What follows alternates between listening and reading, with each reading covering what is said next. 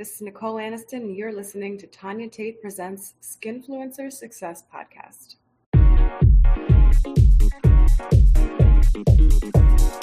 This is Tanya Tate. Skinfluencer Success.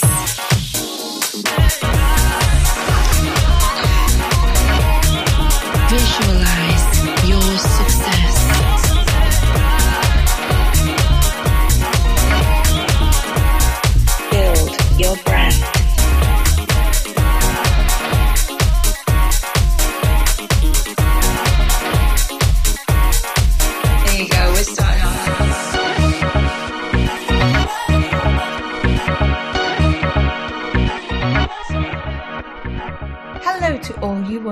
people who are looking to level up your loot. I'm Tanya Tate, and this is my podcast, Tanya Tate Presents Skinfluencer Success. On today's show, when there's chaos, great change will follow. Also on the show, my special guest, Nicole Aniston, will share how she uses food and mindset to achieve her success. So I have some super amazing news I have received some nominations, two nominations to be exact. Um, I'm celebrating. I got a Creative Business Person of the Year nomination in the XBiz Exec Awards. So I guess I'm a woman with many talents. So I'm a publicist. I've been working with my company Star Factory PR, and we work to strengthen clients' brands recognition. And I'm a media personality, but this podcast that you're listening to right now is Skinfluencer Success. So here I get to discuss influencer strategies and tactics to attain goals. And then, of course, my work as a performer is probably the most recognizable. With myself, I've been nominated and actually won several awards throughout my career. And um, yeah, so now I've added a nomination title to that Creator Business Person of the Year. So super excited. It's voted on by the members of XBiz. So thank you to XBiz. I'm thrilled with the nomination. And of course, I love being part of this industry. It's just every day is just so exciting and there's just so many, many opportunities that come my way. And it's an honor that um, peers have been voting for me. Thank you, XBiz. And this podcast, Tanya Tate's Skinfluencer Success, is also being nominated for Favorite Adult Podcast in the 2023 AVN Awards. So I'm really excited about the AVN nomination. You know, the theme of the show, it's a journey of erotic influences and positive measures they take to find success. So this one's actually voted on by fans. So thank you to all the fans that have been voting for Skinfluencer Success as their favorite adult podcast. So isn't that super exciting for 2023? An AVN nomination and an XBiz nomination. So for me, just finding different things to do, different challenges come along, and you got to find something. And for me to continue doing my career, I'm always looking for different opportunities, and of course, this podcast being an opportunity. But it's even more amazing when you see those opportunities and you take them and then you get recognized for them. The world's always changing. I mean, adult creators, we're, we're always up against something. There's always something happening. And I don't really get too overwhelmed by it. I don't go too deep. But sometimes things are thrown at us, a curveball, and it's suddenly it's chaos. For example, Twitter. if any of you are listening now, you're like, Twitter, yes, yes, yes. Twitter can be an adult creator, somebody who makes content, who's involved in movies, anything that's more of an X rated media. Twitter has always been our friend, but of course, sometimes you know the new CEO of Twitter comes in and throws curveballs at us. And when you're running a business, you know, sometimes decisions take time, sometimes decisions are made quick if they need to be made quick. But most CEOs don't just throw something out of thin air and just throw it up and throw it out there and cause chaos for everyone that's involved. And I'm not just talking chaos for people in the adult industry, I'm just talking chaos in general. Like just making out rules like you can't post links to other websites. You can't post your handle for other websites. Just just throwing it out there, just putting it up and then chaos ensued and all hell breaks loose and then the next day it's like, ooh, maybe we won't do that after all. And the rules, the new rules have disappeared. It's like we are getting these things thrown at us. And probably every single one of you that are listening right now, probably like, yeah, if they did change the rules on Twitter, it would affect you in some way or another. But what happened when Twitter looked like it was going down? I mean, it gives us a chance to just sit back and think, well, what other platforms are there out there that we can use? So we can look at other successful platforms and look for different tools to try and get out there to appear in front of the fans. But you've also got to find a workaround. You know, safer work videos on TikTok. Got to do safer work. But even sometimes, still, my very safer work stuff gets flagged. But you're always thinking about ideas and opportunities and finding a way to keep moving forward. And again, just by making this podcast, I'm getting out there, I'm getting in front of an audience, I'm getting in front of fans, I'm getting in front of people that you can see me, whether it be on the major platforms, the podcast platforms, whether you're on Patreon or whether you're watching on YouTube, or then again, other guests that I've interviewed, they're also tweeting out to their fans. So put it out there to their fans, mentioning it online, talking about it there's different ways that you can continue to market yourself, even when you think the main ship's going down. I mean, there's it's just chaos, isn't it? You you just got to get through the other side of the chaos.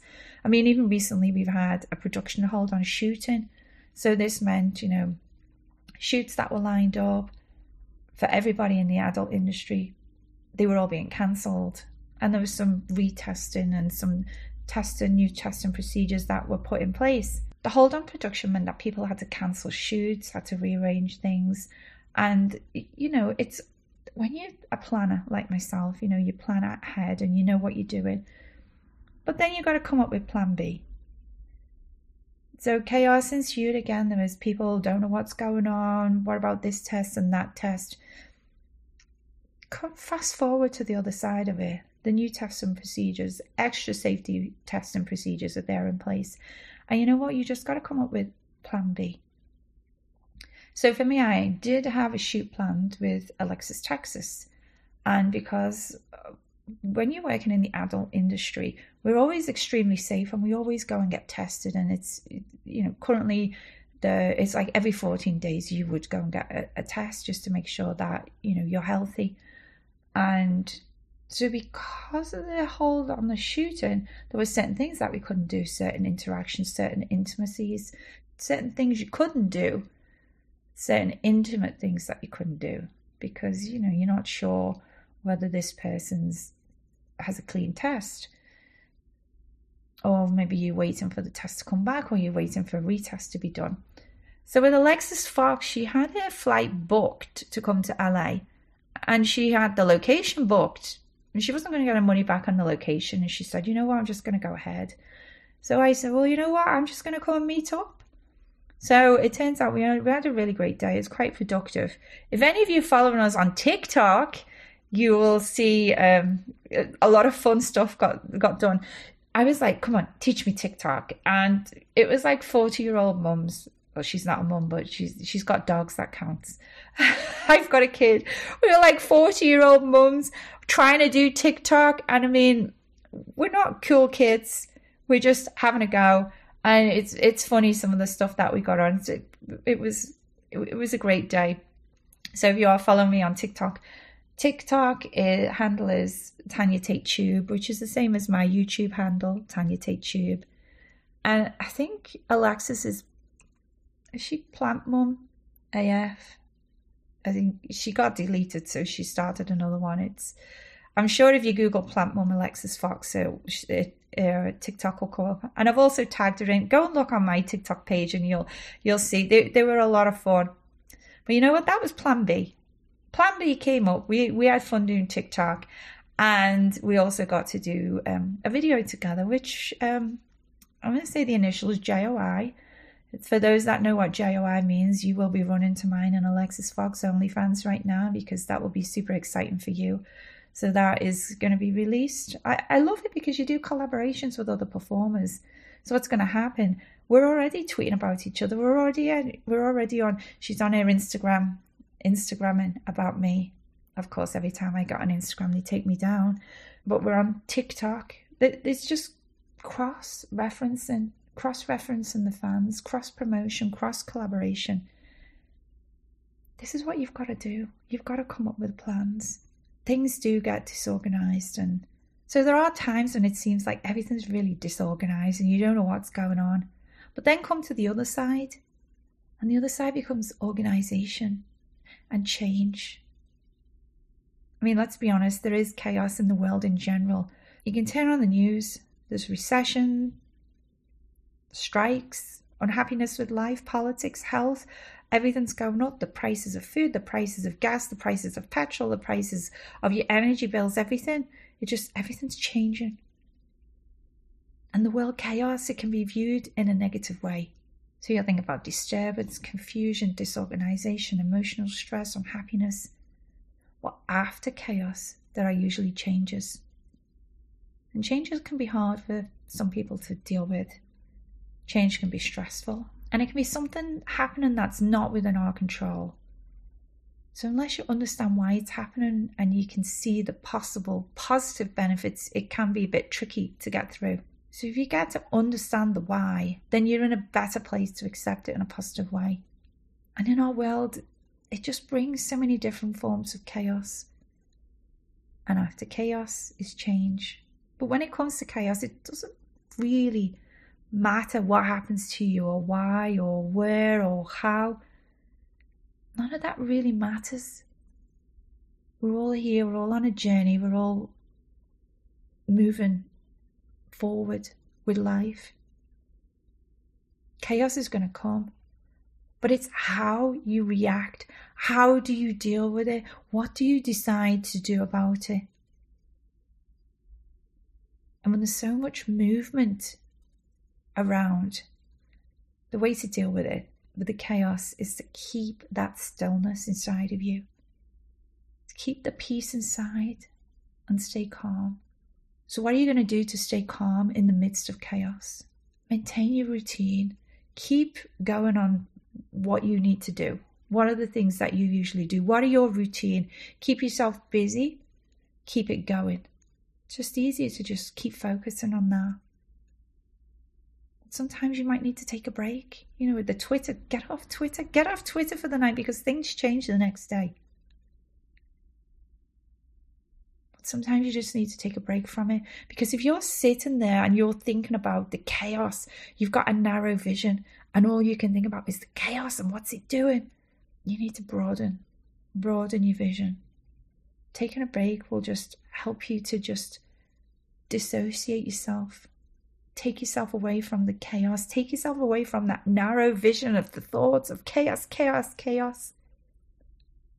Slow yourself down and just breathe. When we start breathing, when we start moving breath around our body, it slows everything down. It slows our heart, it slows our brain. It's going to help us relax.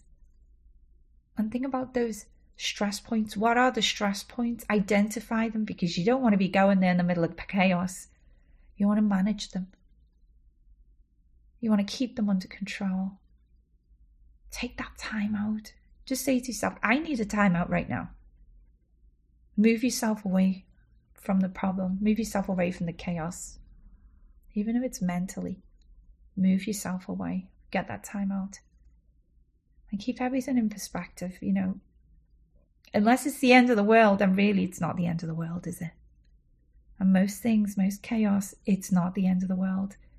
And when the chaos is happening, can you control it? Or is it something that's completely out of your control?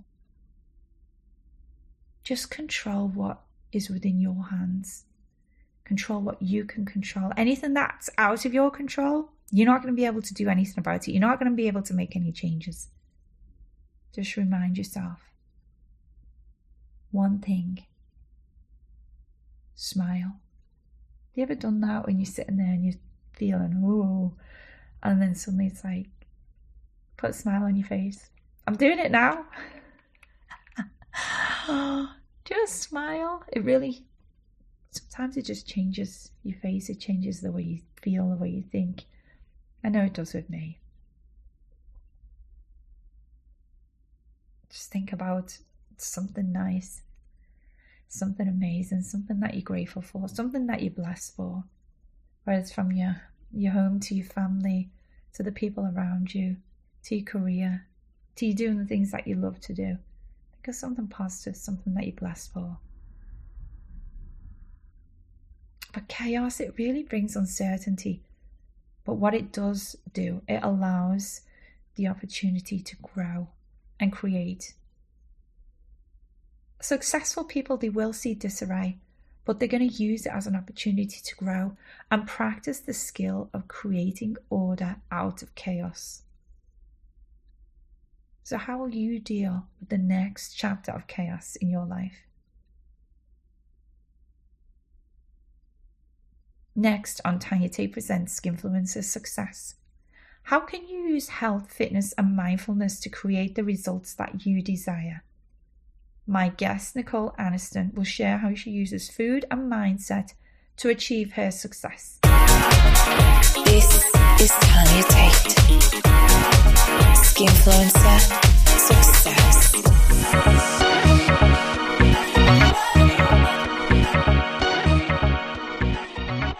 You are listening to Tanya Tate Presents Skinfluencer Success Podcast. How can you use fitness, health, and mindfulness to create results? How does what you eat and your mindset determine your success?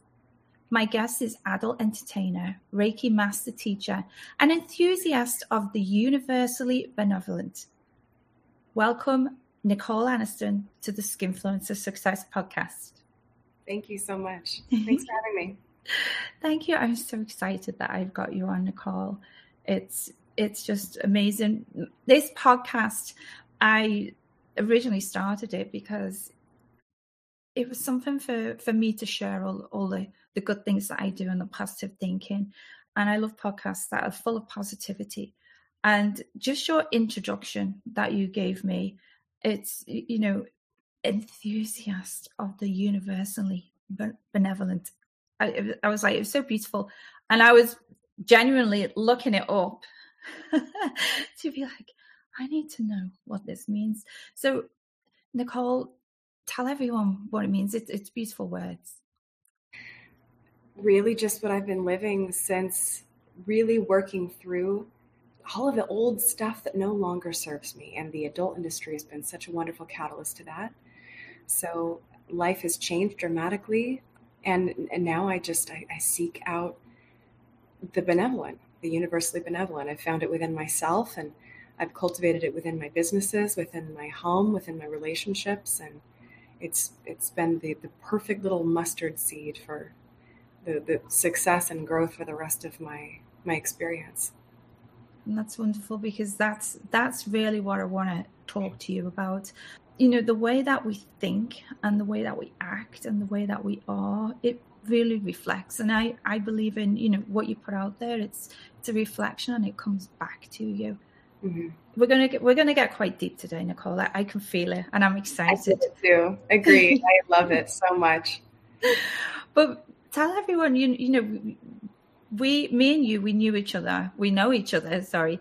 We know each other because we're in the present tense. We know each other from when we were both um original in a movie for for Brazzers. i think that was probably one of the first maybe one of the first times that we met I think so. That was many years ago. That was a while ago. Wow. that was a Christmas scene. There was like four of us and Kieran Lee, of course that was such a fun day. I got to tell you about that day. That was the day that I didn't realize that people like Kieran Lee, as a joker that he was, could get hold of your phone. And if you didn't put a lock on your phone, which I didn't, they can get onto your Twitter and they can send tweets. And that day, Kieran Lee sent a tweet on my behalf from my Twitter account that said, I've just sharted. He's so cruel. I I know it's all in good fun, but my gosh, that man is just full of pranks up to his eyeballs. Oh god, I I was devastated when he posted it. But like now I can look back and I can be like, oh, it's quite funny. But I would never do that to somebody else. It was No, and neither would I because I, you know, your phone is so much private information. I would never even Yeah. touch another person's phone, let alone the things that Kieran Lee does to other entertainers' phones. uh, You know, and when you leave them open, he's he's a risk.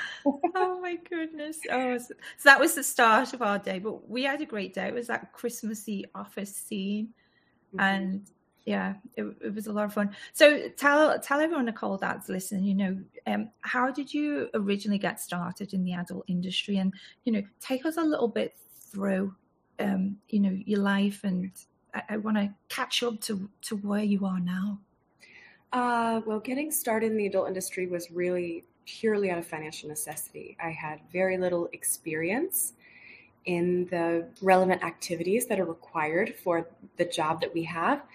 and I, I wasn't sure that I, I liked it. I just didn't know what else to do. I had no qualifications. A diploma, great. You know, that doesn't really get you a whole lot. And at the time when I got in, there, there weren't a whole lot of opportunities to make ends meet and and ended up just being really serendipitous a friend came into where i was working at the time and i had never really known what he had done. And he said do you want to you know submit some photos and some videos and see what happens? And then within about a week i had my first shoot with reality kings.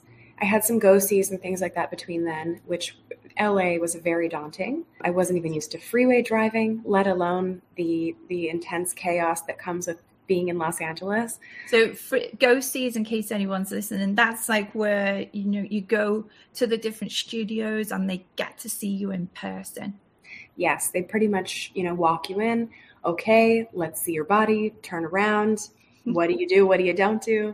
All right, we'll give you a call. And that was great. That worked out. And then I had my first shoot, and I remember driving up to LA in my little truck that I had at the time. I had barely, I had enough gas to get to LA, but I had $12 in my bank account and not a whole lot of a way to get home. And thank gosh, I was given a check that day. I went right to the bank and got some cash back and got gas and was able to get home. And I was like, oh my gosh, wow, by the skin of my teeth. So it was um, it caught on quite quickly it snowballed quickly and uh, soon you know i had to leave the the at the time it was full-time but part-time job because they had decreased my hours and things were just really tight. The moment i got into adult things started to become very comfortable and it really started to spark a lot of movement in my my personal awareness.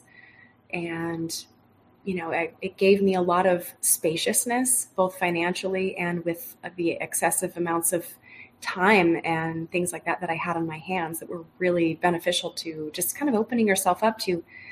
I don't have to cram, you know, numbers anymore. I'm not deciding toilet paper or water, like that kind of thing. So that was a mm-hmm. really amazing moment to just have that spaciousness of financial freedom. Yeah. And it led to a lot of other wonderful things there on out. It just snowballed. I, I, intentionally got in to make a couple bucks, and 13 years later, it's still going on. So it ended up pretty pretty great.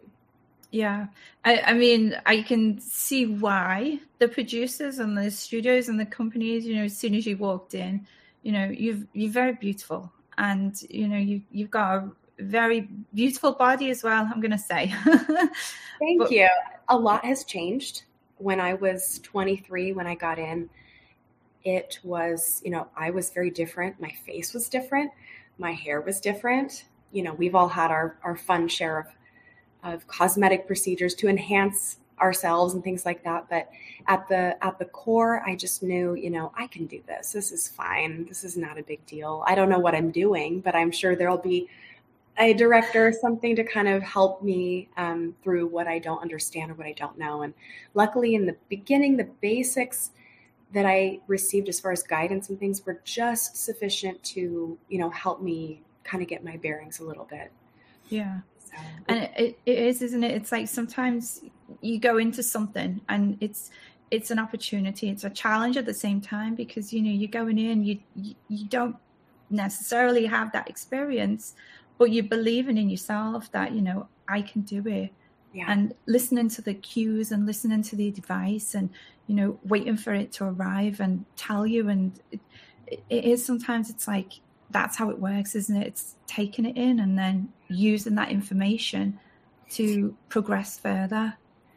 And it was wonderful to have just the, the few first experiences be in that light having someone who was kind enough and patient enough.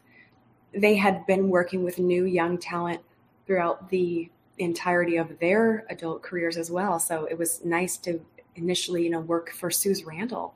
I mean, oh, that was incredible. My first scene was shot by, you know, Greg Lansky when he was still very hands-on and at the time that he, you know he and I became friends it was it was great because at that time he was very helpful very hands-on very patient and it was a, it was a very fun and lighthearted experience in the beginning. And it, it kind of helped you know convince me like this is this is not that hard. This is actually pretty easy. If i just kind of watch where the lights are and watch where the mic is and you know get my my mark every time just you know yeah. knock out lines the first time. And so people started to or um, companies started to kind of talk a little bit i think amongst themselves and just be like oh nicole's actually pretty easy to work with. Like She's not really wild on camera. She doesn't do a whole lot of wild stuff. She's pretty vanilla, but she's easy to work with. Like she shows up for the most part on time. And so it it was nice like coming from a world of HR, sales, retail, having that little bit of background to just move into something and just have the basic life skills of being out in the world and being a struggling employee of another company i just fit right in it is it's you know you you're professional and you do a good job and people will want you back on their set. And you know in the business people that don't do a good job that turn up late unless there's something really exceptional about you there are people like that in our industry that everything all the rules go out the window because they are so in demand. But generally they're not going to have you back. And people do talk you know if you make a bad job or there's something not quite good happening on the sets Mm-hmm. So it's it is it's it's getting going there with the right attitude and giving the best scene that you can. That that was huge, and I I found that to be one of the strongest things I had going for me was not my expertise in what we were actually filming, not my skill set, not my enthusiasm, and you know for a while not really my because I was not physically confident at all. The industry has helped instill that in me and given me the spaciousness to become introspective, to learn how to love my body and to appreciate the way I look and to enhance my looks to a degree that I, you know, I like the way I look. Now I'm happy with this at each interval by which I, I look this way now and I looked that way 10 years ago. And so it was nice to just be accepted. In, you know, I never really felt as a part of necessarily of a family or you know you never really saw the same people two days in a row unless it was like for a feature but in general it was just it, it was a comfortable thing to do and yeah. it helped with in an unexpected way a lot of people who have you know some kind of a, a desire to get into the industry because of you know their their previous physical encounters with others in an intimate way that have you know been wild and they get in if they get into it for that reason that's not always the best reason to get into it. You know just because you have an incredible skill set you you kind of you have to be grounded you have to find stability and some sort of like a, a grounding a rock for your just so that when you leave set and you're not someone else's product anymore that you can come back into yourself and be okay. Because mentally and emotionally it can it can really, you know, rack your brain and it can really make you, you know, trigger you to question what you're doing, who you are, what you believe, what you want, and and how you feel about about what you're choosing. Because there's nonsense, just constant external noise trying to convince you that what you're doing is wrong. For me, I'm I feel like I'm a very, very grounded person. You know, I can come in, I can do the job, I can leave, and then I'm back being me. But I do know at the beginning, um, you be you you would go home, but you would still be that character on mm-hmm. set. And I don't mean I don't mean swinging from the lampshades and getting bed with everyone, but in your mind, you are still that person that really you should have left it set. Mm-hmm. And I always found that a little bit strange at first but like now move forward it's like no i am me and, I, and it, it, it's definitely me and i, I feel me me when i'm at home but for some people if you don't have that stability or you come in or there's some you know issues that you you might not be so helpful for you there is a lot of noise and there's a lot of things that could sway you in different ways that it might not be the best way to be swayed for you so I'm I'm so glad that you know you could stay grounded, and this is really good advice for people that are listening. You know, just come in and be you, and don't be led into. It, it, it is it's a place where you can be easily led. Don't be easily led down the wrong path. Don't take the wrong journey. Just try and keep in mind for yourself. And if you're struggling, then talk to people, other people who are successful, other people who have taken the path or the journey that you might want to be on. Mm-hmm. Look for those yeah. people. That was a little tricky for me in the beginning because I even saw around me at the time when I was starting to become in higher demand, I suppose, the others around me that were more highly sought after, that were more successful, earning more money, not having the best personal lives. And I, I, never really found a lot of congruence in the early parts of my career with looking to to someone else for guidance or help. And know times have changed dramatically. And now there's countless wellness and mental and emotional health resources within the industry and outside of the industry that you can access for free, and communities that are happy to discuss wellness and emo- emotional well being with you um, and not be biased based on what your career choice is. Yeah.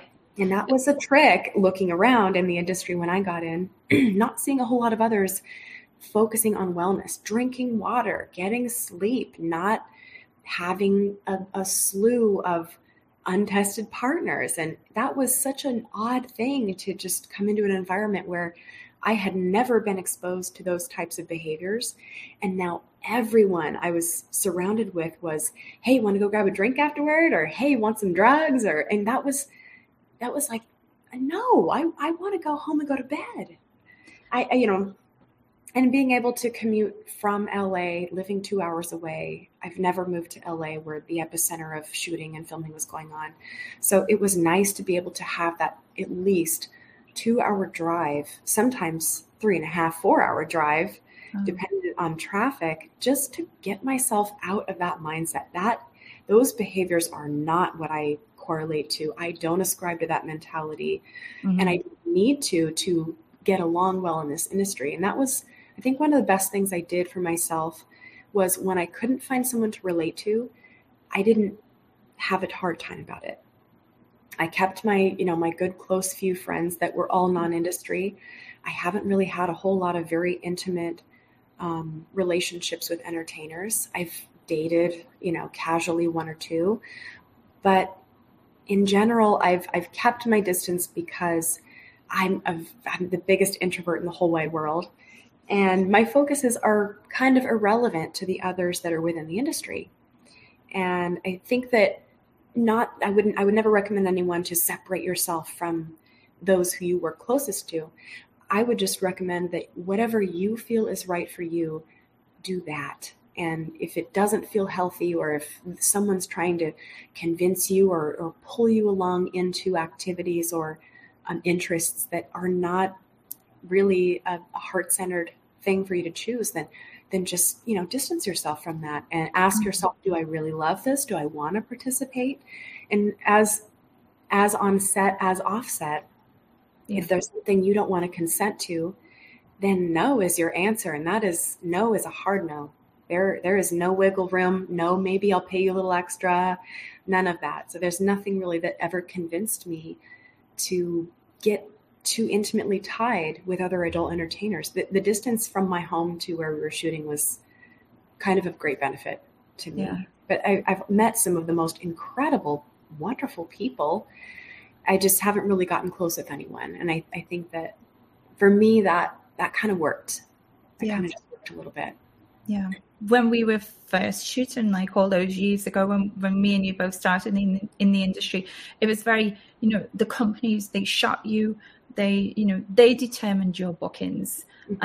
And for me, I also started, you know, webcamming, and I also had a website as well. So this was kind of like the way that it was for the adult performer. You know, you did your scenes, you had your website. Did you you have a website? Did you have Pu- was Puba doing your website?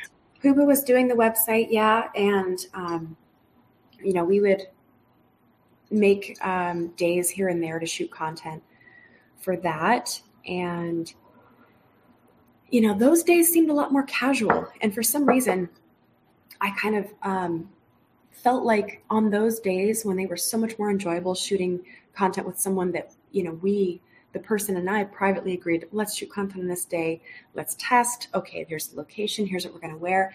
That seems so much more cohesive than being a product for a corporation that, you know, suggested who you worked with, told you what to wear, what time to be there. That was all just, I, I don't know. I, I, the more I shot content for my own site, the more anticipation grew for hopefully that being the ultimate goal in the end of not shooting for all these companies and not being their product every day. It was wonderful. and, and then we have we have moved forward you know it, here we are now in the in this day and age where most of us adult stars that are still you know in the industry. Most Yeah. of us are using premium social media Mhm. to you know with our fans. And i and i love the change that it's taken us in. It's taken us to a place where we can decide what we shoot who we shoot with what we do the people we work with. And you know we're putting it up there and we are getting intimate with our fans and i, I think it's a, it's a great place for us to be right now I think so too. I, I do see, you know, one of my um, partners on a project we're working with brought this to my attention. I loved how he put it. He said, every 20 years, something within the adult industry changes dramatically. There's VHS, then there's DVD, now there's this OnlyFans, and, and there's the kind of onslaught of Bitcoin. And so there's a lot of implications of how it's about to change again. And I think OnlyFans has been the the, the precursor to something even bigger.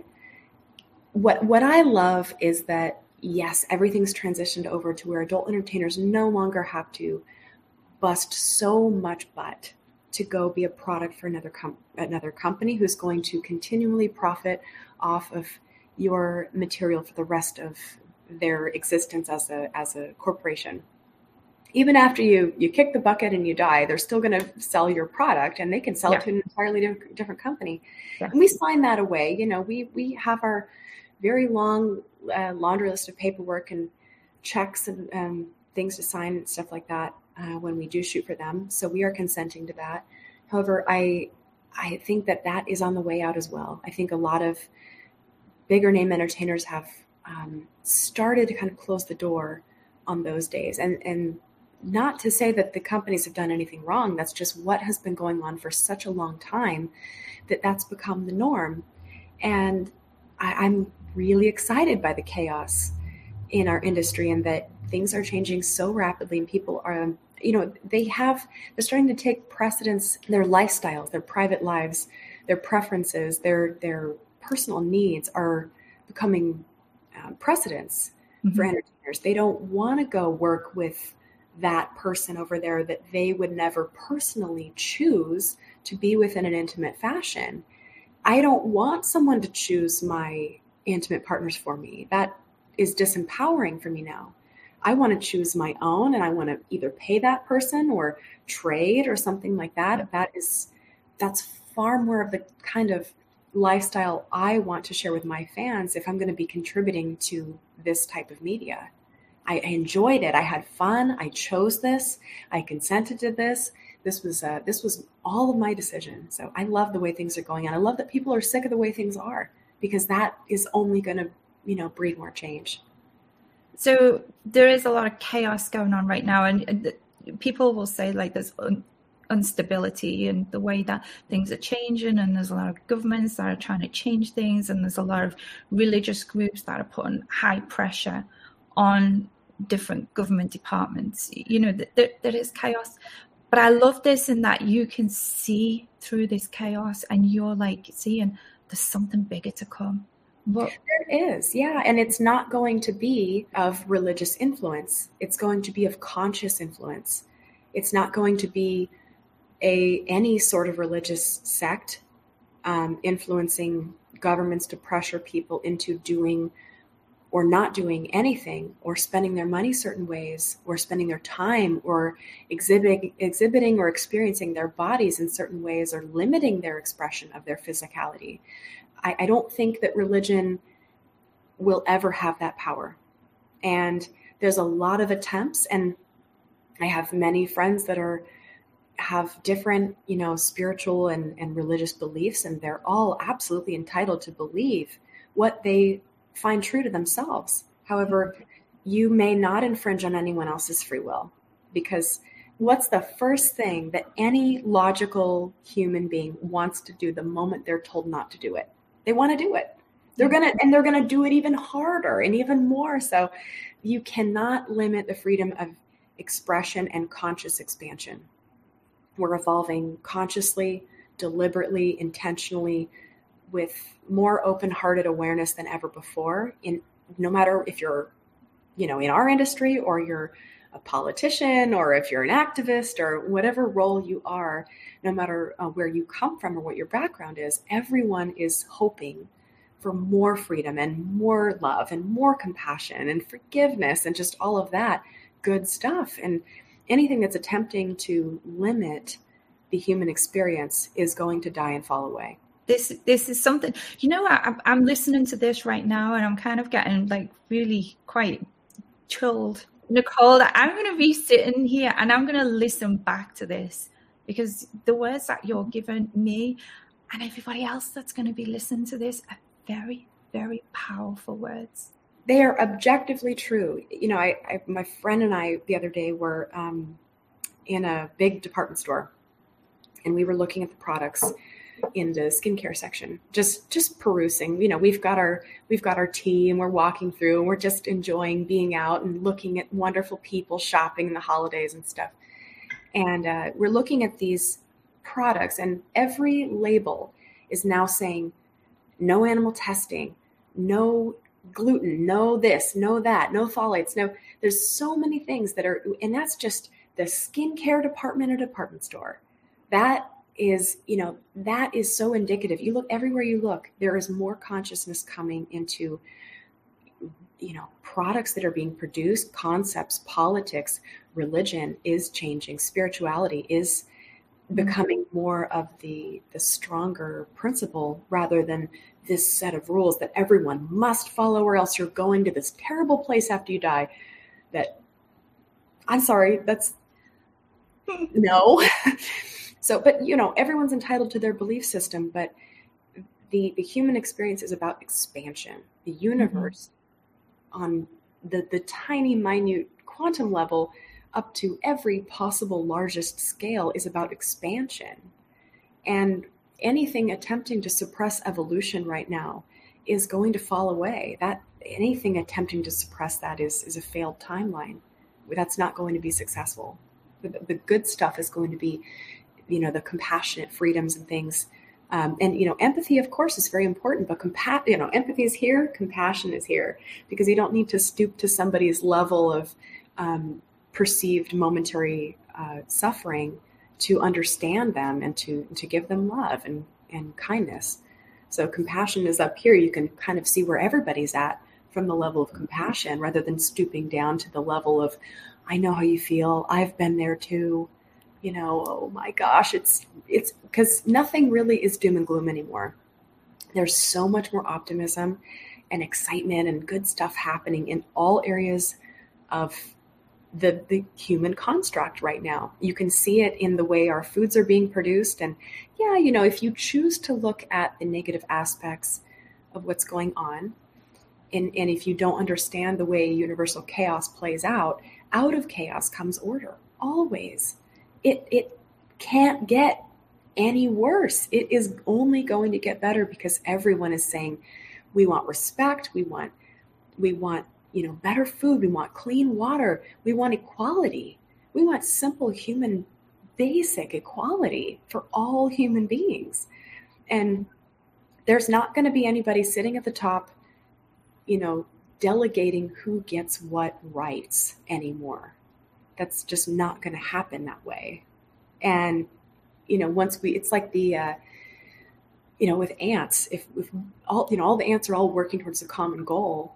And yet, if those ants were ever being suppressed by anything, you see anything try to intrude on their, in their mound or their, their colony, they all immediately attack that, mm-hmm. that inhibitor or whatever is trying to suppress their, their common goal or their way of life. And I feel like once we kind of collectively realize our strengths, as a, a human species, nothing will suppress us any longer. Nothing will be, you know, poverty, sickness, you know, terrible foods, and any kind of suppression whatsoever will just be will be eliminated because there will be nothing that will be in power that'll be able to suppress us.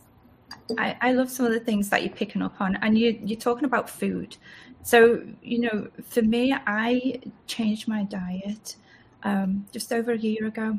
And the reason why I changed my diet is because I was diagnosed with chronic Lyme disease, which is, you know, your immune system. It's just, it's inflamed. And so I realized that if I change my diet and I change the way that I eat and the things I consume, my body felt so much more amazing. And, you know, I was having these, when I first um, wondering what was up with me. I was so weak and so tired, and my muscles would fatigue, and I'd wake up and my legs would feel like I'd run a marathon. I'd have to sit down to make breakfast. It, it was pretty rough while I was managing it. And then to, to think back now, all the clean eating that I do and the way that my body is, it's just, it's like a complete turnaround. So it's you, amazing Yes. Yeah, I know you are a practicing vegan, and I know this is, you know, you consume good foods, and I, I also know that you know you believe in what you eat is is going to help you know change us. So talk to me a little bit about food because I, I'm excited because I, I'm going to soak all this in. I love food. I grew up with a very sadly redneck type upbringing which, um, to put it lightly, was very, you know, a lot of processed foods, a lot of meat, a lot of potatoes, milk, like tons of cow of cow's milk, tons of cow's milk, big glasses of it with every meal. And I've been vegan for over 10 years. And when I was a few years into the industry, I started having chronic health issues, um, chronic, recurring, very serious debilitating, odd experiences that were going undiagnosed, and I had a high white blood cell count for two years. And they said at the about the the two year mark, they said, "Well, you're going to need to see an oncologist because there's something seriously wrong here." And I, there just was no way. And I was um, on my way back from the East Coast on a very long flight, and I watched a few. Um, I watched Vegucated, Forks Over Knives, and one others. Just small documentaries about a plant-based lifestyle and about the animal agriculture industry. And i couldn't unsee what i witnessed which was really beneficial for me because i knew what i knew. I couldn't unknow it and i couldn't ignore it when i landed in california. So i literally got home completely exhausted. I, I threw out all of my processed foods, all of my dairy, all of my meat, no more milk, no more cheese, no honey, no like nothing. I no meat at all, no fish. And um, about two months later, I had my first normal white blood cell count in over two years. and that was so dramatic that I just thought, you know, this works for me. This works yeah. for me. and of course, I think a lot of a lot of vegans can attest to the phases you kind of go through where when you first go plant-based where you go through this massive detox process. I went plant-based first, cut out a bunch of the yuck and then started to detox about, you know, right off the bat from the inflammation and things like that, but then hit a pretty hardcore reset after about 2 or 3 years of being vegan. I went mostly raw foods, um, kind of earlier on, and that really aided in a lot of the the inflammatory things I was having going on. And um, for some reason, cleaning up my diet and the the more you know intense, highly concentrated nutrients that I was consuming, and the detoxifying the black foods like charcoal and shilajit, um, and then you know zeolites and heavy levels of heavy doses of cilantro, just simple things, spirulina, chlorella, supplementing with B12 because I needed to do that and D3, K2. I was just was learning. I was lear- I was like just a sponge trying to learn as much as I could about what was going to give me the best physical experience, what mm-hmm. was going to keep my body healthy and capable as long as possible. So it became a great fascination, a great love it was very easy to learn. It happened. It just really came to me quite quite easily. Um, I became a fitness nutrition specialist through NASM, just so that I kind of knew I had a little bit of a formal education on nutrition for what my physical and fitness goals were, and was a little ashamed to say that during the NASM course, there were a lot of anti vegan subject matter quite a great deal of it. And it was very, you know, saying, oh, you can't be healthy, you can't do this long term, you shouldn't do it long term, it's not good for this, it's not good for that. And I'm a living example that my, yeah. you know, my blood comes back great, my my fitness is better than it's ever been. I'm stronger, physically stronger than I've ever been. I hold muscle. If I want to cut down, I can. If I want to bulk up, I can quite easily. And it's just worked for me quite well. And now that as the science is starting to come out, they are um, finding that a, a mostly plant based diet for most people is the best thing for anti inflammatory and for longevity purposes. Yeah. And uh, including organic foods, avoiding um, genetically modified foods, avoiding glyphosates, pesticides, heavy metals, and then detoxifying from the things that are just common environmental toxins. I was excited to learn, you know, what what does the body accumulate? What heavy metals set up camp in the body and what do those heavy metals prevent the body from doing? And so that became a great love because the more I tried these different modalities for wellness, the greater I felt, the, the more I was functional and clear headed and thoughtful, and I slept better, and my periods were normal, and, and just everything. My hair was growing like crazy my skin was happy. I mean, everything in my my entire body rejuvenated itself, and I felt like a like a butterfly coming out of a chrysalis. I felt like just completely renewed out of this shell. And so, I, and I had seen countless examples of those who used diet and nutrition to transform their entire lives, and you know, kick everything from myopathy to inflammation to degenerative diseases, cancer, all kinds of the big ones, you know, and, and mitigating a lot of these symptoms so that even their their technically lifetime diagnoses were were manageable. Yeah. And so that someone could still live a very comfortable and functional life of wellness, even with this thing that they just need to be mindful that they do have in their body and that it nothing is an end all be all. You, know, just when I kind of got the diagnosis of like the chronic illness in my body, it was very difficult because it was a difficult time. And, you know, they say that um, when your body is under a lot of stress or it's had a shock, you know, things change in your body. And for me, my 21 year old brother passed away very unexpectedly. And that was very traumatic. But I thought I was okay, but it's, it my body showed I wasn't. And to come on leaps and bounds, you know, at one point I couldn't properly work out. It, it was it was very debilitating. And now I'm back in the gym and I'm working with my personal trainer. But but I know that I want to get to the next level. I, I want to get there. My weight when you first start eating different foods, your weight changes And I think I was very scared to eat certain foods, and I was scared. There was a lot of unknowns. But for me now, it's you know moving forward with the food. I'm doing. It, there's there's a lot of food, and I, uh, Nicole, I'm going to say this to you. I'm going to ask you. Can I talk to you afterwards about one fitness and two food because I just I look at your body, and I'm going to tell you this as well. I took it. There was a picture of you that you put on your Instagram, and I just looked, and you know when you, you have to visualize how you want to be, because if you want to move forward, you have to sit there and you have to visualize and like, where do I want to be? What do I want to do?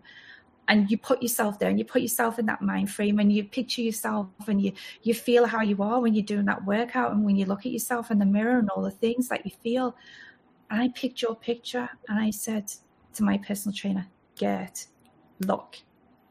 vegan, strong, looks amazing. Thank you. And I went, goal. and I I Thank you. very, very inspired. Like very inspired. I am I'm so happy to share what I know all the time.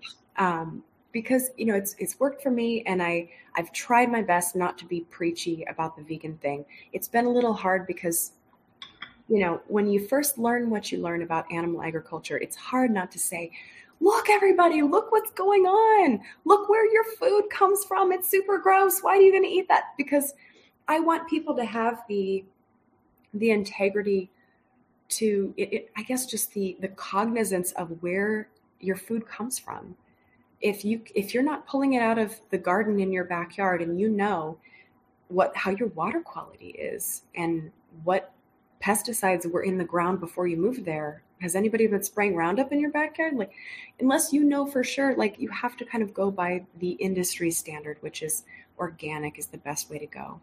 And the way pesticides can accumulate in foods and have been attributed to great, massive, massive amounts of debilitating diseases, um, especially in westernized cultures where those are really prominent.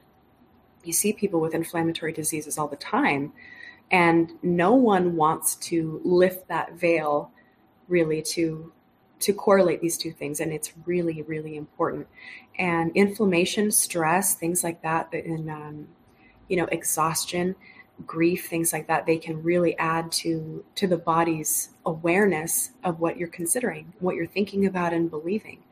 And i found that as as my health changed my interests changed as my interests changed my beliefs changed. And so it was this really interesting cycle of detoxifying from what i found that i needed to be doing. You know when you first get into the industry you think oh, I'm going to have steak and lobster and it's going to be wonderful and I'm going to have caviar. And, and then you're like, well, that's not going to make me feel really good. A lobster is what a lobster is. A steak comes from where a steak comes from. And for me, I couldn't unlearn those things. And I couldn't unlearn what happens within the body when you do eat something that's inflammatory. And it's immediate. It's as soon as that hits your tummy, and so for me, it just made sense. I'm going to do what my body likes. And I'm also going to, when the food's in front of me, it sounds a little woo woo.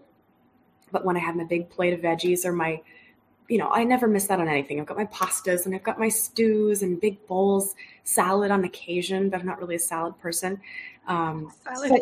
but I'm not really like, salads are a little It doesn't fill you up. Salad doesn't. doesn't fill you up. No, and you know, when now when I go home and I make salads, it's mostly like a mishmash of all kinds of wonderful complex carbs, um, fiber, protein, you know, wonderful fat. You know, these so it's so complex and it's so nutrient dense. There are omegas and there's good sauces and there's no GMOs and there's not a lot of salt and there's not a lot of oil and it's very very simple, just plant based whole foods. And that has made me feel so good. And when it's in front of me now, before I eat my meal, I am just in such gratitude for the distance this food has come to reach me, the the the people that have been involved in cultivating this meal that's sitting right in front of me. What an incredible honor and privilege it is to have a plate of food that I didn't have to grow, hunt, kill, you know, anything, it is just right here. All I had to do was prepare it. What an incredible blessing. So now when I have every meal or I have every beverage that I have, even if it's just a glass of water, I, I say, thank you. Thank you so much. Dr. Emoto, I think, did this water research where he uh, was able to, he found that he was able to program water with an intention and because there's water in everything it was just the implications of these experiments were incredible and they really stuck with me was he was able to um, under a microscope to, for example take a glass of water and have his research participants speak and feel an intention into the water. And then he would take a little bit of the water under a microscope and um, with the frozen you know water molecules look at the shapes that they produced and the shapes that the frozen water molecules produced under a microscope with love and gratitude and thank you and kindness was this beautiful, intricate, just stunning fractalized snowflake of a pattern. And it was just incredible. It made you feel so full of love. And then when you looked at the water where the participants in the research were speaking negative, you know, things like i hate you you're wrong I, this is you're stupid like just negative things. The water molecules took on a completely different disgusting utterly terrible shape and color that were frozen under the, in this microscope. You could see visibly the effect that your your emotional intention had on water. And so if that can do that and repeatable, repeatable, repeatable, mm-hmm. constantly by different researchers. It wasn't just this particular doctor's research, it's been done countless times over. Yeah. And so, what makes up most of our bodies? We're, we're mostly water. And our foods, especially you know me and my plant-based foods, it's mostly it's a lot of water. The peppers, the cucumbers, and everything. There's so much water in our foods. And so why not program the food with the intention by which you wish to consume it with? And why not treat your body with that same kindness knowing that your your intention that, that you're speaking into that mostly water you know environment is going to is going to take shape and hold on to and record. Water has memory they say because it does hold this intention energetically and it does display it in a visible way. So it's no it's not arguable. It's non-negotiable. It really is that way. So but just having that that gratitude for your mm-hmm. food, whether whatever you're eating. If you're if you're omnivorous, if you're vegan, whatever, just having that gratitude for your food. I love the correlation. I heard someone say that they always used to bless their food before eating, and when I was younger, I thought, oh, that's kind of silly and really this nonsense. And then I I realized there's so much science behind it. Mm. There's so much science behind it.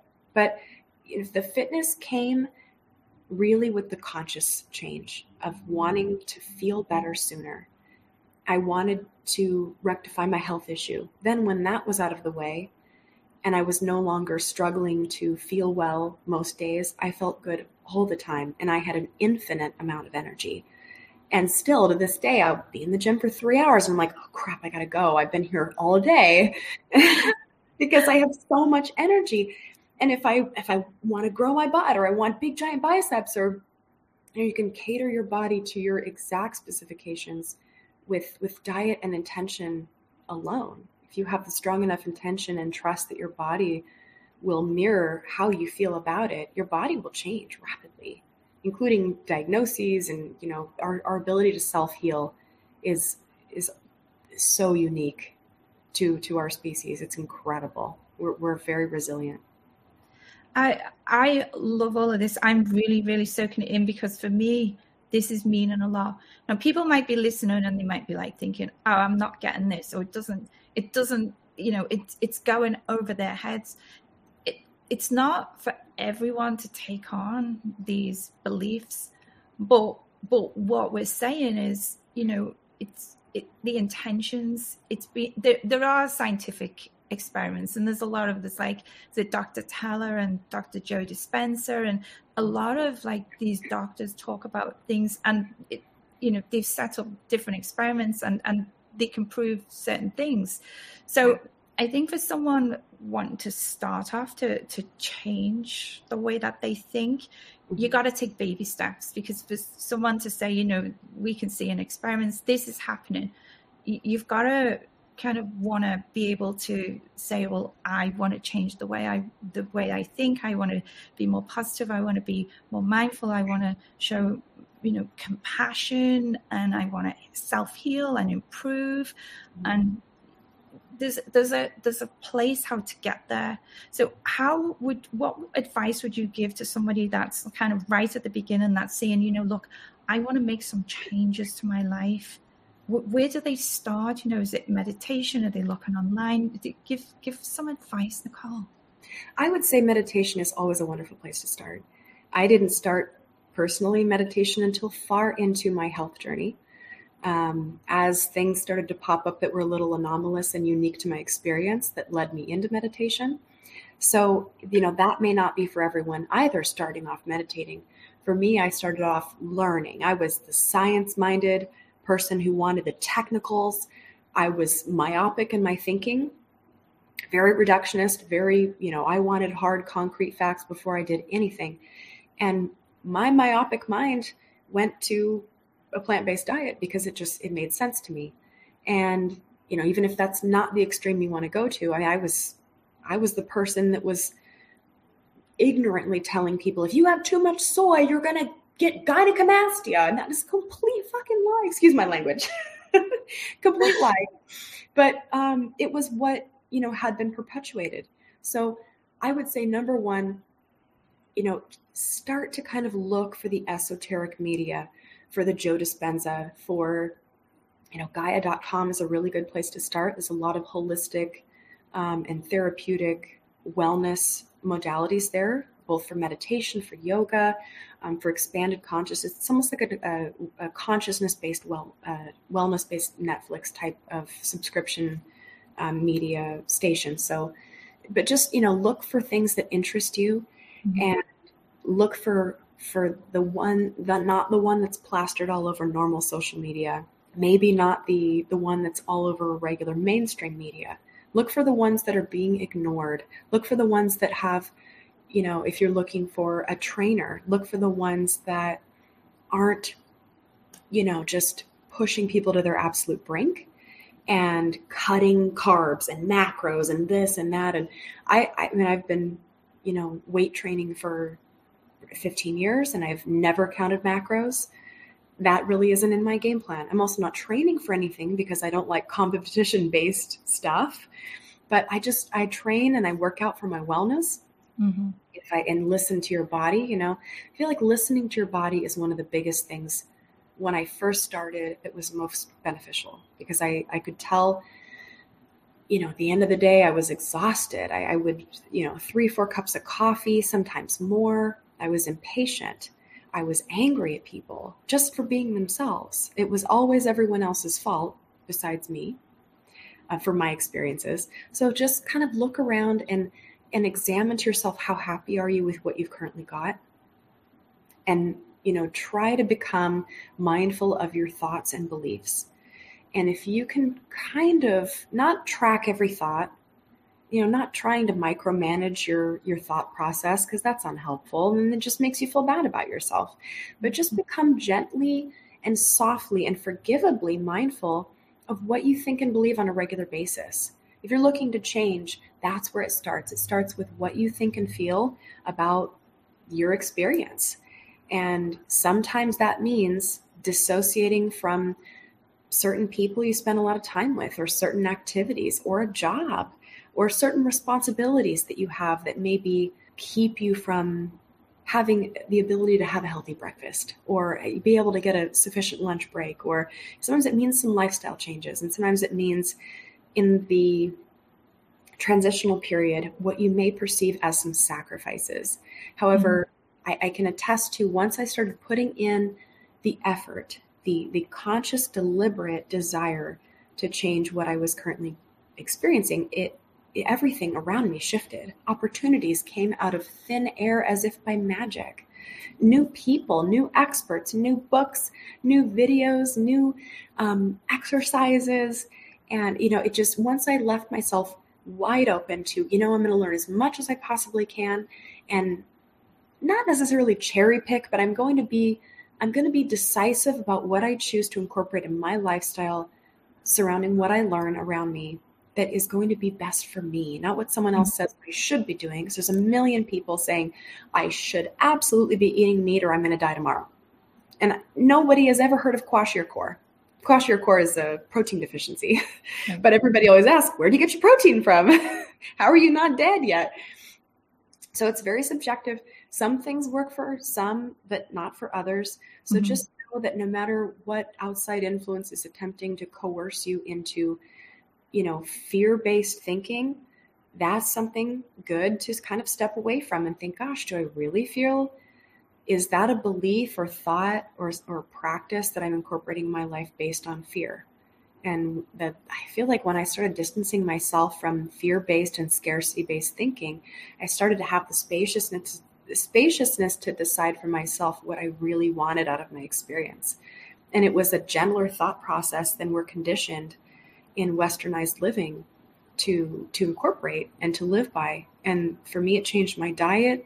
Um, my lifestyle, the clothes I wear, the people I associate with, and the jobs that I take. So sometimes it doesn't always look like everyone else's success on social media. And that's the best part is that it can be it can be yours specifically to your specifications and it can be uniquely yours. It can be beautiful and wonderful and very prosperous and plentiful. It doesn't have to be, you know, the the Instagram wellness that we've all kind of been conditioned to think that we want so it's it's just it's very subjective. It's very unique, and everybody's got to kind of just pursue the that constant desire to feel better sooner. I think that mm-hmm. that's the core easiest thing to do, yeah. and just let come what comes. Let that book fall in your lap. Let that researcher fall in your lap. Watch some videos, and and try some different things and you know observe without judgment just kind of look around and see what's coming into your reality and then ask yourself how you may be attracting that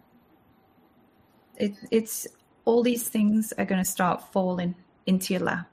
You, you, know, if if that's what you want to do, if you want to seek things out, they they really do. Just the opportunities I found just come right in front of you, and it's like, oh, that's exactly what I was looking for. That's just what I needed. Wow. Yeah. I love that. And it, it, really makes life so much more exciting. And, and the, you know, the, the physical experience we have been conditioned into this really depleted physical state. And I feel like because we are so constantly focused on sense gratification, uh, you know, our bodies hurt, we're tired, we have too much to do, we're amped up on stimulants constantly or or downers to knock us off so we can sleep uh, in a thorough way and get our rest and, and rejuvenation. But that's not, I feel like, the way that our our great mother earth would want us to be. I feel like it's a very artificial sanitized version of life when we really should be we should be having authentic experiences. We should be having the you know being on the leading edge of thought means having unique experiences just cultivating your own unique way to go about doing things. And you know find something that someone else is doing take that inspiration and use it in your own unique authentic way and that goes for health and fitness and dietary choices and but if you're seeking wellness it, it it's it's got to be all or nothing kind of. You you'll find that like the further you get into seeking wellness that one little thing off to the side that you've been ignoring for 10 years even unresolved traumas will sneak themselves up into your present awareness and be like remember me? You're going to have to deal with me now because you want wellness. So it's great. You kind of have to just take what comes because because the wellness will come in all facets of life, mm-hmm. and no dark corner will remain, you know, non illuminated. Nicole, this is just like I I I knew having you on as a guest when you agreed to be a guest. I knew that this was something that I really really wanted to share with people, and this is you know we're adult performers and we're sharing, but we're sharing like the backbone like the things that you don't see on camera, the things, the mindset, and how we're getting to the places that we're getting. And anyone that's listening can do the same. You can get to be where you want to be. Mm-hmm. It, life, everything. fitness, everything. You just need to think that you want to be there and then start making those positive steps. Mm-hmm. and, and reaching out and finding them. I'm going to say, I'm going to make one change, one change to myself that's really, really helpful. As I was sitting there and I was listening, and I'm like, okay, listening to the fear. So I like to listen to news. And I was listening to it this morning while I was getting ready for our podcast. And I'm listening to it. I'm like, I feel so sad because I'm taking on inside me all this grief and pain and everything that I'm hearing, and people are dying. And I'm like, I can't, I can't handle this anymore. I'm sitting there and I'm like, I got to do something about this.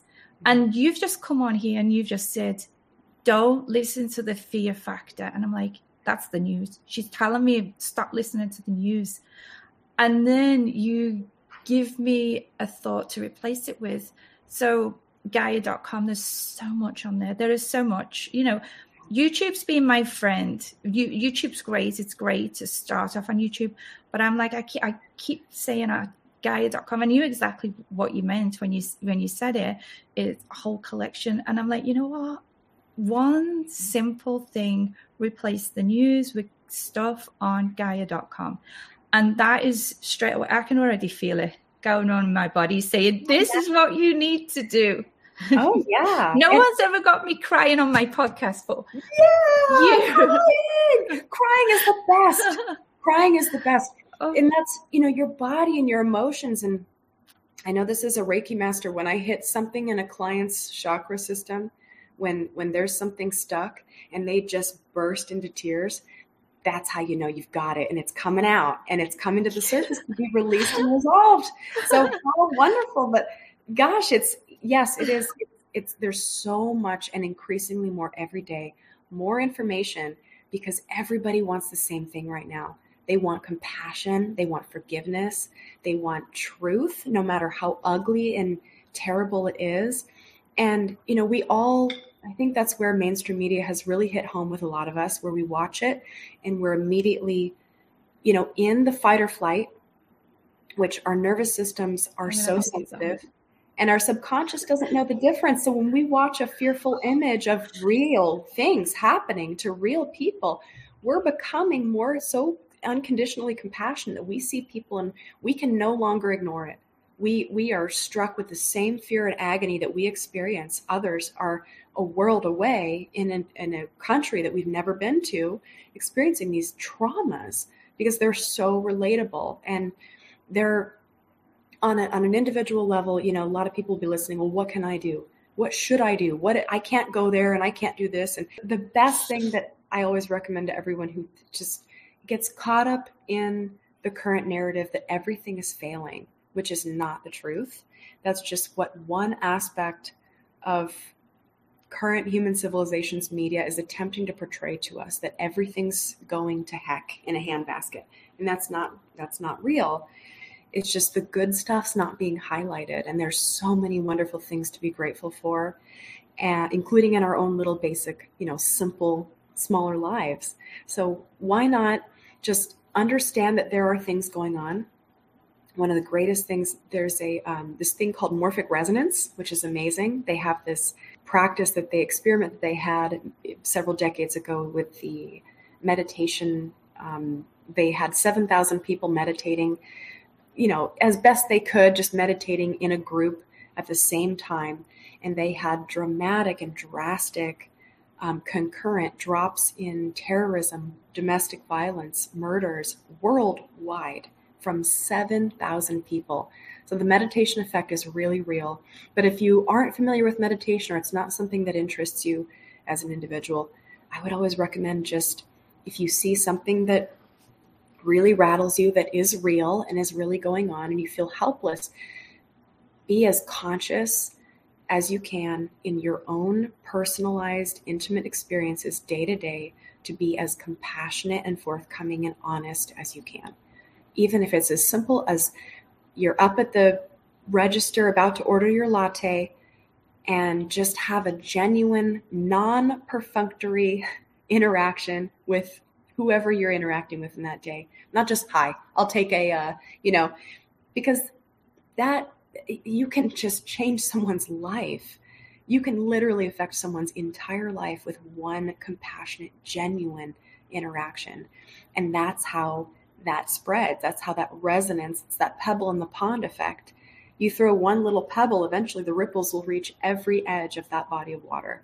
And that's how the vibration effect works from a compassion level as well. So it's about us all doing what we can, not to go out and save the world because that that's too big a job. It's taken hundreds of years and trillions of dollars to get the earth and humanity into the catastrophic phase that it's in right now that's being portrayed by so by most media.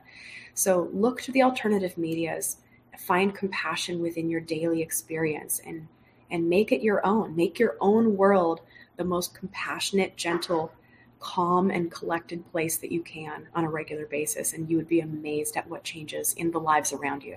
Thank you so much, Nicole. I could have you go on, but I'm like, we've only got so much time, and there was so much more that I wanted to talk to you about, but we didn't get there. But you know what? The message is clear be compassionate, and let's start making some changes in our lives. Yeah. And we deserve it. You know, we, we deserve to be healthy and happy, literally happy all the time. Not just for a little like little segments here and there when we're feeling good or when we're drunk or high you know? We we deserve to be unconditionally happy all the time. And i think that's where we're headed. I really do. I'm so excited. I'm excited about the chaos because it ultimately is going to lead to more order and i can't wait for that i'm very very very excited I'd say I could just keep going on with you, Nicole, but I've, I've got to stop. Tell everybody where they can find you online. Twitter is x Nicole Aniston X. Look for a blue check mark. Instagram is real Nicole Aniston, blue check mark as well. Closer to Nicole.com is what we're kind of been we've been working on pretty hard lately, and community's growing, and Discord is attached to that. So our Discord members are just some of my favorite people. OnlyFans is um, X Nicole Aniston X as well if they'd like to see some of my recent um, stuff like that. But you can find me on the internet. I'm easy to find. I'm all over the place. Thank you. It's been absolutely amazing, wonderful experience having you here on the podcast. Thank you, Nicole Aniston, for coming on the Skinfluencer Success podcast. Thank you so much for having me. It's been an honor. I really appreciate it. Thank you. This is Tanya Tate. Skinfluencer Success.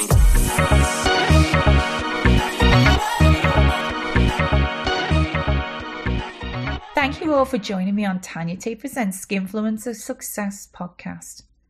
All I gotta say, that was a real first.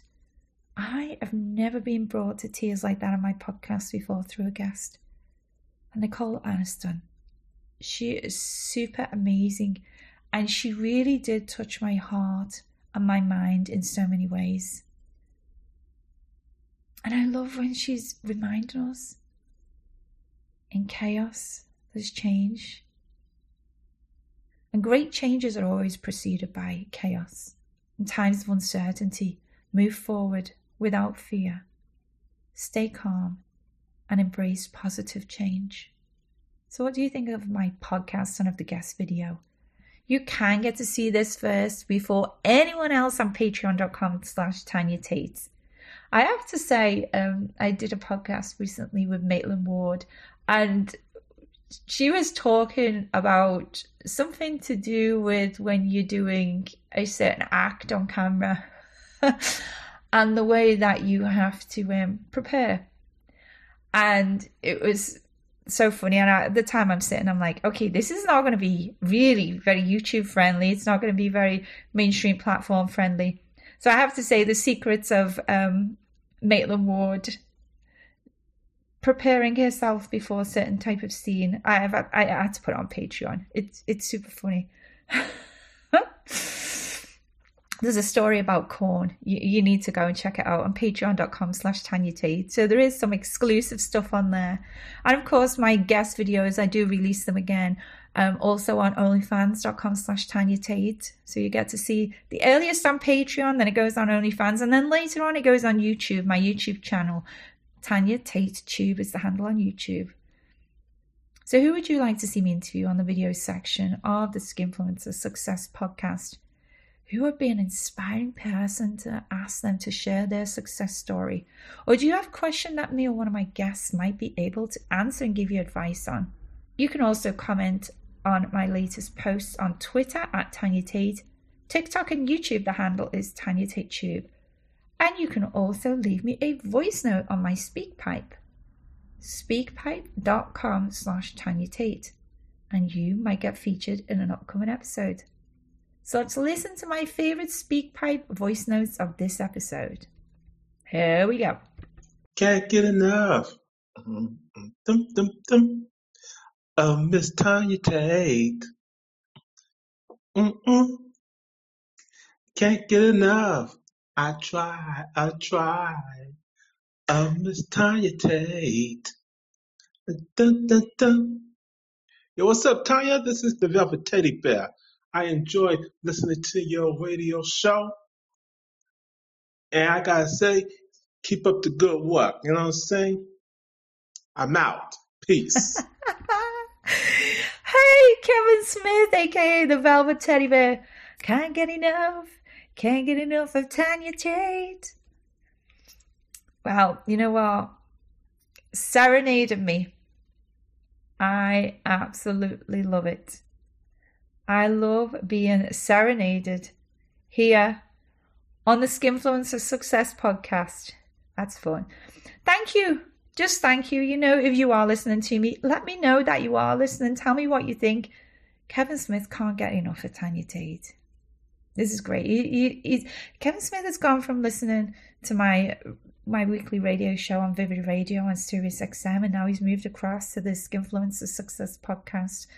And of course, Kevin Smith, reach out to me. Let me know you're going to be able to get a signed photo because that was great. I, I love that. I love that one. If you if I do get to play your voice note here on the Skinfluencer Success podcast, and I love it, which of course I love that one. Let me know, hit me up, tell me your name and address, and I'll get to send you a signed photo. Have we got time for another one? Yeah, I think we do. Let's take another speak pipe. So, not gonna lie, up to a little while ago, never seen you before, but now you are one of my favourites in the search engine. Do you have any tips on getting into the adult industry? It's something that I've been wanting to do for a long time. Any tips would be amazing. And yeah, hopefully I'll get a reply. If not, have an amazing weekend. Well, thank you. This is from Scott. I have to say, Scott, he said he's never heard of me until recently. Well, you know what? It doesn't matter when you got to know about me. The fact is that you know about me right now, in the here and now, in the present. So great. I'm glad that you found me, Scott. And you, you do have a very genuine question. I do get asked this question a lot. How do you get into the adult industry? Okay. I would say for a girl versus a guy, a girl is so much easier than a guy. I'm going to tell you that now. No word of a lie, no word of a lie, Scott. I think for a guy getting into the industry, there's a few things that you need to avoid. And that is being creeping on girls, just hitting girls up in an inappropriate way. And it, it's it is quite difficult I think, you know, if you're going to start an OnlyFans account, have a look at some of the guys that are in the industry and look for people that you aspire to be and join their OnlyFans and see what they're doing. And, you know, check it out because you need to do some research and how you're going to get into the industry. You could start with an OnlyFans, but I'll be honest, most of the way that the guys get into the industry that I've known about that are successful they end up partner up with a girl, a hot girl, and they end up. It, it, it's like an easy routine because the hot girl guys want to look at the hot girl, and you know if you can perform, if you can put up a good show, and you can keep it up, and you can keep the performance going, and the performance can be ended as requested at the time requested. You know, if you can get it up, put it up, put on a show, and come to the finale as required, and still be professional and respectful and non creepy, I think you're onto a good start. But it's it's it's tricky. it's tricky, and there's so many people that want to be like in the adult industry and OnlyFans collaborators. I think the easiest way to get into the into the industry is to start with the OnlyFans, and then you know once you've kind of got up and running, then you can kind of try and move across to the, what they call the mainstream industry, which is like the production studios. That's just my thoughts on it. I hope that's give you some food for thought. I've got to tell you as well, I used to do something called a Tanya Tate casting couch where I would, brand new guys would come and try out to see if they could make it on camera. And I shot many, many scenes, you know, when I was first started in the industry after I'd done a tour of, I, I did a, a UK TV tour of Scotland, a UK TV tour of Ireland, and I did the Tanya Tate and couch in London. And it was great, and I got to see so many guys, and it, it people that are listening will be like, oh yeah, it's dead easy. Well, it's not. You've got like people staring at you with a camera, pointing, shooting, and some guys, the nerves got the better of them. Or some guys were so cocky, like they thought they were so great, and when it come to it, like they're so full of themselves, and when it come to it, complete disappointment. It's it, it's a mindset. You've really got to be able to control yourself, control your body, and the way that's needed it's not easy, but you know what? Give it a go. Anyway, I hope that gave you some a little insight into how you might. And you know what, Scott? If you do get into the industry and you do get a lot of followers on Twitter, you're going to get noticed by other women, other performers, other content creators, and who knows where you're going to end up next? You know, you might end up coming to AVN one time and getting to shoot with Tanya Tate. Oh, there we go.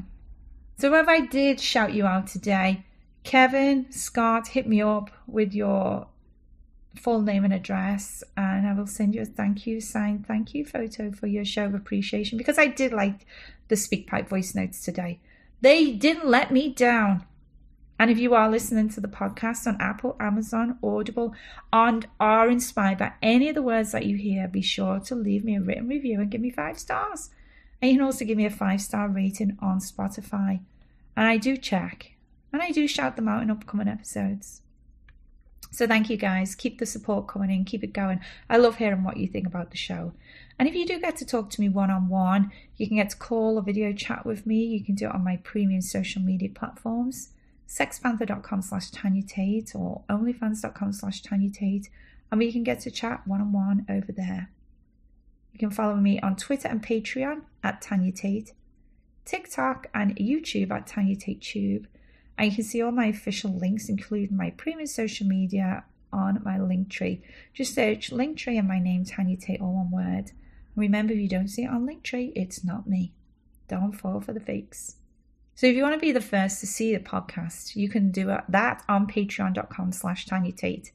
So Patreon members also get to see exclusively me reveal in advance the episodes, what the guests are. They're going to be treated to little clips that may be too raunchy for the final cut of the video or not safe for work enough. If you join my highest tier, you do get shout outs. So this episode shout out of appreciation for being a top level member goes to Jessica Ryan. Thank you, Jessica, for being so supportive of a fellow content creator. You can follow her on Twitter at Love Jessica Ryan. And another shout out goes to Caller69, who upgraded their Patreon membership from early access to level up. Thank you, Caller69. And from your comments and feedback, I know that you're enjoying getting to see everything before anyone else does. So thank you, Jessica Ryan and Caller69 for today's shout outs. And you too can get a shout out by supporting the podcast and becoming a top level member of my Patreon. Get on that top tier, you know what's good for you. This is Tanya Tate. Remember, chaos brings great change. Do not be fearful. You are worthy of your desires in health, wealth, and happiness. Now get out there and go build your bank.